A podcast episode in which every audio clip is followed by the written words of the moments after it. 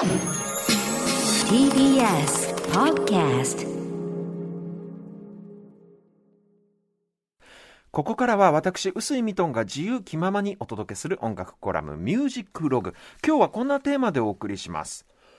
トニー・ベネットの新譜リリースで考えるジャズとポップスの微妙な境界線。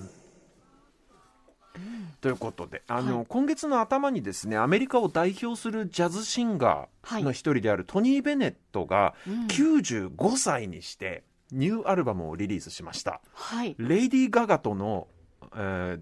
デュエットアルバムになってるんですけど、このトニー・ベネットという方、ご高齢でね、アルツハイマー病が進行しているということで、あのコンサート活動から引退するっていうことを今年発表してるんですね。はい。なので、まあ、アルバムとしてももしかしたらこれが最後のアルバムになるかもしれないといううん感じで、まあ、そんな意味でも注目の一枚になってるわけなんですが、はい。僕今トニー・ベネットという人をジャズシンガーと紹介しましたが、はい。このジャズシンガーっていう言葉が非常に厄介な言葉なんです。うん。厄介ってどういうことか、うんまあ、そもそもジャズっていう言葉自体がそれを言うなら非常に厄介なんですよ。どういうことかっていうとですよ、はい。音楽ファンの間では常にこれはジャズだ、これはジャズじゃないという不毛な論争が常に起こってるわけなんですよ。え、じゃあ基準がないんですか？ジャズっていうものの。で、そのジャズという言葉が指す音楽をどう定義するのかっていうのが非常に厄介なんです。で、それというのも、ジャズっていう言葉が指す音楽、これね、時代とともに変化してきてるんですよ。で、一番最初、もともとはアフリカ系アメリカ人のコミュニティで生まれた音楽で、まあその1900年頃ですね、生まれた当初のジャズっていうのは、単純に酒場で人々を踊らせるための音楽だったんです。ダンスミュージックだったんですね。えーうんうん。ただ、それがだんだんと、いかに音楽的に高度な即興演奏をするか。つまり、アドリブですね。はい。即興演奏の個性とか芸術性を競う側面っていうのが強くなっていくんですよ、時代とともに。まあ、競うっていうとちょっとね、音楽なんで語弊があるかもしれないですけど、うんうんただ客席のみんなが分かりやすく踊れる音楽をやっていたのが、はいそうではなくてプレイヤー側がアドリブの芸術性を修行僧のように追求するようになってくるとはい。そうすると大衆性よりもアートの側面芸術性の側面っていうのが強くなってくるんですよ。うんうんでうん。それが1940年代から60年代くらいにかけてなんですけれどもこの時花開いたこの即興演奏の芸術性を重視するジャズを一般的にモダンジャズという言い方をします。モモダンジャズ。ジャズはジャズでもモダンジャズ。で戦前の大衆を踊らせるためのジャズっていうのを、まあえーオールドジャズとかスイングジャズとか、まあ、そういうふうに別の言葉で区別する傾向にあるんですね。はい。で日本においては少なくともただジャズっていうとそれは基本的にはモダンジャズの方を指すんです。はい。でモダンジャズのファンの方々っていうのはもう本当のジャズっていうのはブルーノートの1500番台だけだねとかってそういうそのもう型番で指定し始めたりするわけなんですよ。もうちょっと上から目線っていうか、なるほどね。まあ、こういうこと言うとまた怒りの投書が届くかもしれないですけど、怒りの投書でまあ、しかも各言う僕もあのイーグルスなんてあんなものはアメリカンロックじゃねえとか言いますから、まああそうのあんま人のこと言えないんですけど。ただですよこのどこからどこまでをジャズと呼ぶかっていう線引きが、うん。特に難しいのが実は歌なんですよ。っていうのも、歌って歌って当然ですけど決められた歌詞を決められたメロディーで歌うわけじゃないですか。うんそうすると必然的にアドリブの要素即興演奏の要素っていうのが他の楽器の演奏に比べるとだいぶちっちゃくなっちゃうわけですよ。そうですね。まあうん感想でスキャットするくらいですよね。はいはいはい。なので、えっと、ジャズシンガーと呼ばれる歌手は歴史上、まあ、今も今の世の中でもたくさんいますけど必ずと言っていいほどこのあいつはジャズじゃないいやいやあの人はジャズシンガーだといった論争が余計ジャズシンガーに対しては起こりがちなんですね。うんでモダンジャズのことをジャズと定義づけする音楽ファンは何よりもとにかく即興演奏の芸術性や個性を大切にしますからう、んうん、ある歌手のアルバムがいざ大ヒットするとですよはい大ヒットしちゃうとそれは大衆性を帯びるということになりますからはい。ポピュラリティを得ると途端にあんなのジャズじゃないと文句を言い出すっていうそういう現象があるわけなんですよで、うんうんここでトニー・ベネットの話に戻ります。はい。トニー・ベネットという人は1950年から60年にかけて世界的に売れた大ヒットソングがたくさんある歌手なんですね。うんうんもう超大御所歌手です。ということは大衆性が高くポピュラリティの非常に高い歌手なんです。うんところがジャズファンからあんま文句言われないんですよ。この人に関しては。結構うるさ側のジャズファンも、あ、トニー・ベネットあれはね、まあジャズだね。メルトーメほどではないけど、まあ、あれジャズシンガーだねなんていうふうに、しぶしぶ認めちゃう感じなんですよ。なんか言ってることあれですね。ポップスとして商業的な成功を収めつつも、ジャズファンからも決してディスられないという、すごいなんかこの歌手的には羨ましいポジションを獲得している稀有なうん存在なんですね、トニー・ベネットっていうのは。そですよね逆にですよ、そういったジャズファンから、あんなのジャズじゃないってソース感を食らいがちなのうんが、はい。フランク・シナトラです。フランクシナトラ。はい。もう一番有名な、うんうんうんあの、歌手です。はい。で、これ日本だけじゃなくてアメリカ本国でも本当にシナトラはもうダサさの象徴みたいに扱われているかわいそうな存在なんですよ。じゃあ、例えばですよ、レコード屋さんに行けば、シナトラのレコードなんて3枚99セントくらいで投げ売りされてる。もう3枚で100円くらいで買えちゃうし、映画ではですよ、あの、親の世代が聴く超ダサい音楽として登場することが多い。なんでそのくらい、まあ言うなればネタとしてしか消費されないんですよでね。はいで、シナトラ本当にはいもう史上最高の歌唱力を誇る、うんうんうんそしてスター性を兼ね備えた本当に偉大なシンガーなのに、はい。なんかこう、正当に評価されてないという感じうんがするので、それなんでシナトラがジャズシンガーとして認められないのかっていう、あその原因を探りたいと。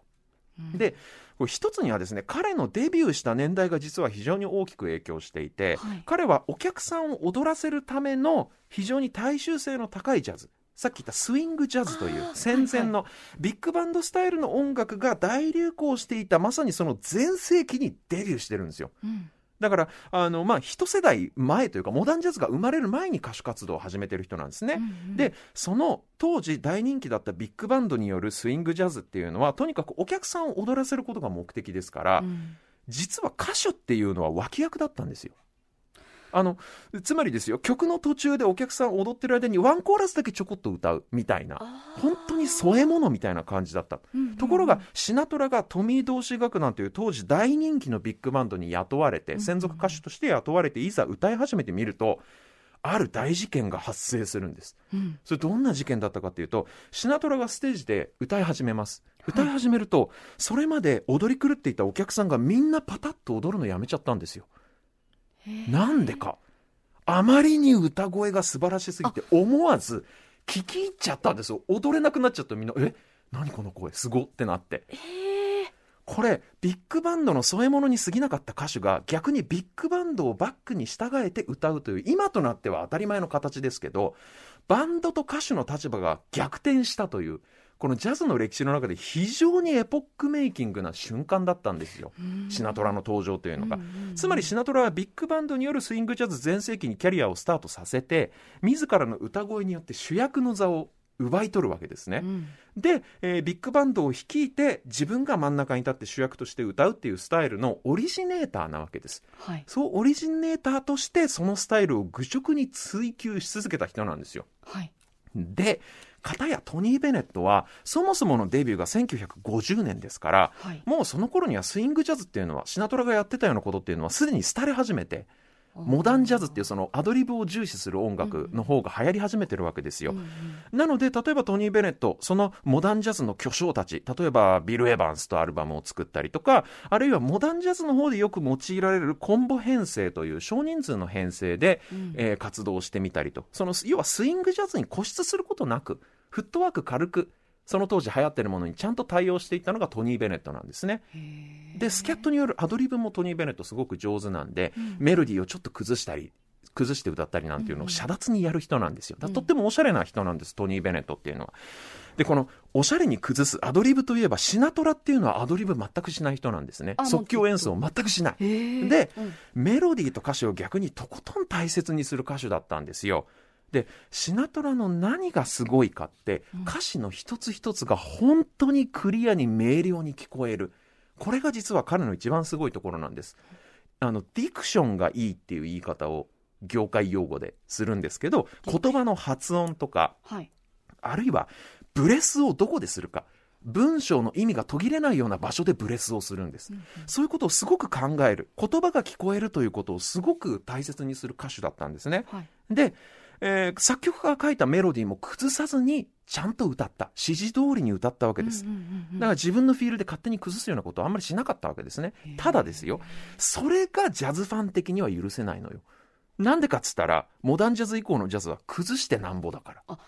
そうだ。シナトラは崩さないんだから、そうそりゃ、なんかこう、ジャズじゃないって思うわけですよ。確かに。みんなが知ってるメロディーをいかに自分流に解釈して、うんうん音楽的に高度に複雑に展開させていくかっていうのがモダンジャズの肝ですから、うん作曲家が書いたものをそのまま綺麗に歌うなんていうのは彼らに言わせりゃまあジャズじゃないわけ。難しいですね。そう、そういう難しさがあるわけなんですよ。だから何をもってジャズとするか、ジャズという言葉を、うで定義するかっていうことが非常に関わってくる部分なんですけど、はい僕はジャズファンやジャズを演奏するアドリブをするミュージシャンこそシナトラを聴きまくるべきだと考えます。なぜかというと、そこにはシナトラの歌にはその曲が本来あるべき姿で表現されてるからなんですよ。オリジナルの状態を知らずして崩すこともできないし崩したものを楽しむこともできないんですよ。あなるほど。崩すために。にはまず基準がないと。はいはいはいはい。崩してないものを知らないといけない。それがシナトラなんです。で、なるほど。歌手だけじゃないです。器楽奏者も彼の歌を聴くべきなんですよ。うんシナトラがどこで息継ぎしてるか。管楽器奏者とかトランペット奏者、サックス奏者がうんうん。歌詞の言葉のワードの間で息継ぎするなんてことがあってはならないんですよ。そうですね。うん、歌詞がないとはいえね、楽器には。で、かのマイルス・デイビスもいろんなインタビューで断るごとにシナトラの影響を口にしてます。あ、やっぱり、うん。マイルスがすごいのが、その歌心をす結局大切にしてるんだなっていう部分なんですけどね。うん。そんな今日はシナトラのキャリアの中でも特に名演と僕が思う曲を聴いていただきます。冒頭で話したあートニー・ベネットの最新作というのがコール・ポーターというソングライターの作品集となってるんですけど、コール・ポーターはシナトラが非常に好んでよく取り上げた作家でもあります。というわけで、コール・ポーター作詞作曲、名将ネルソン・リドルの編曲でキャピトル時代の絶好調のシナトラの歌唱をお聴きください。フランク・シナトラでナイト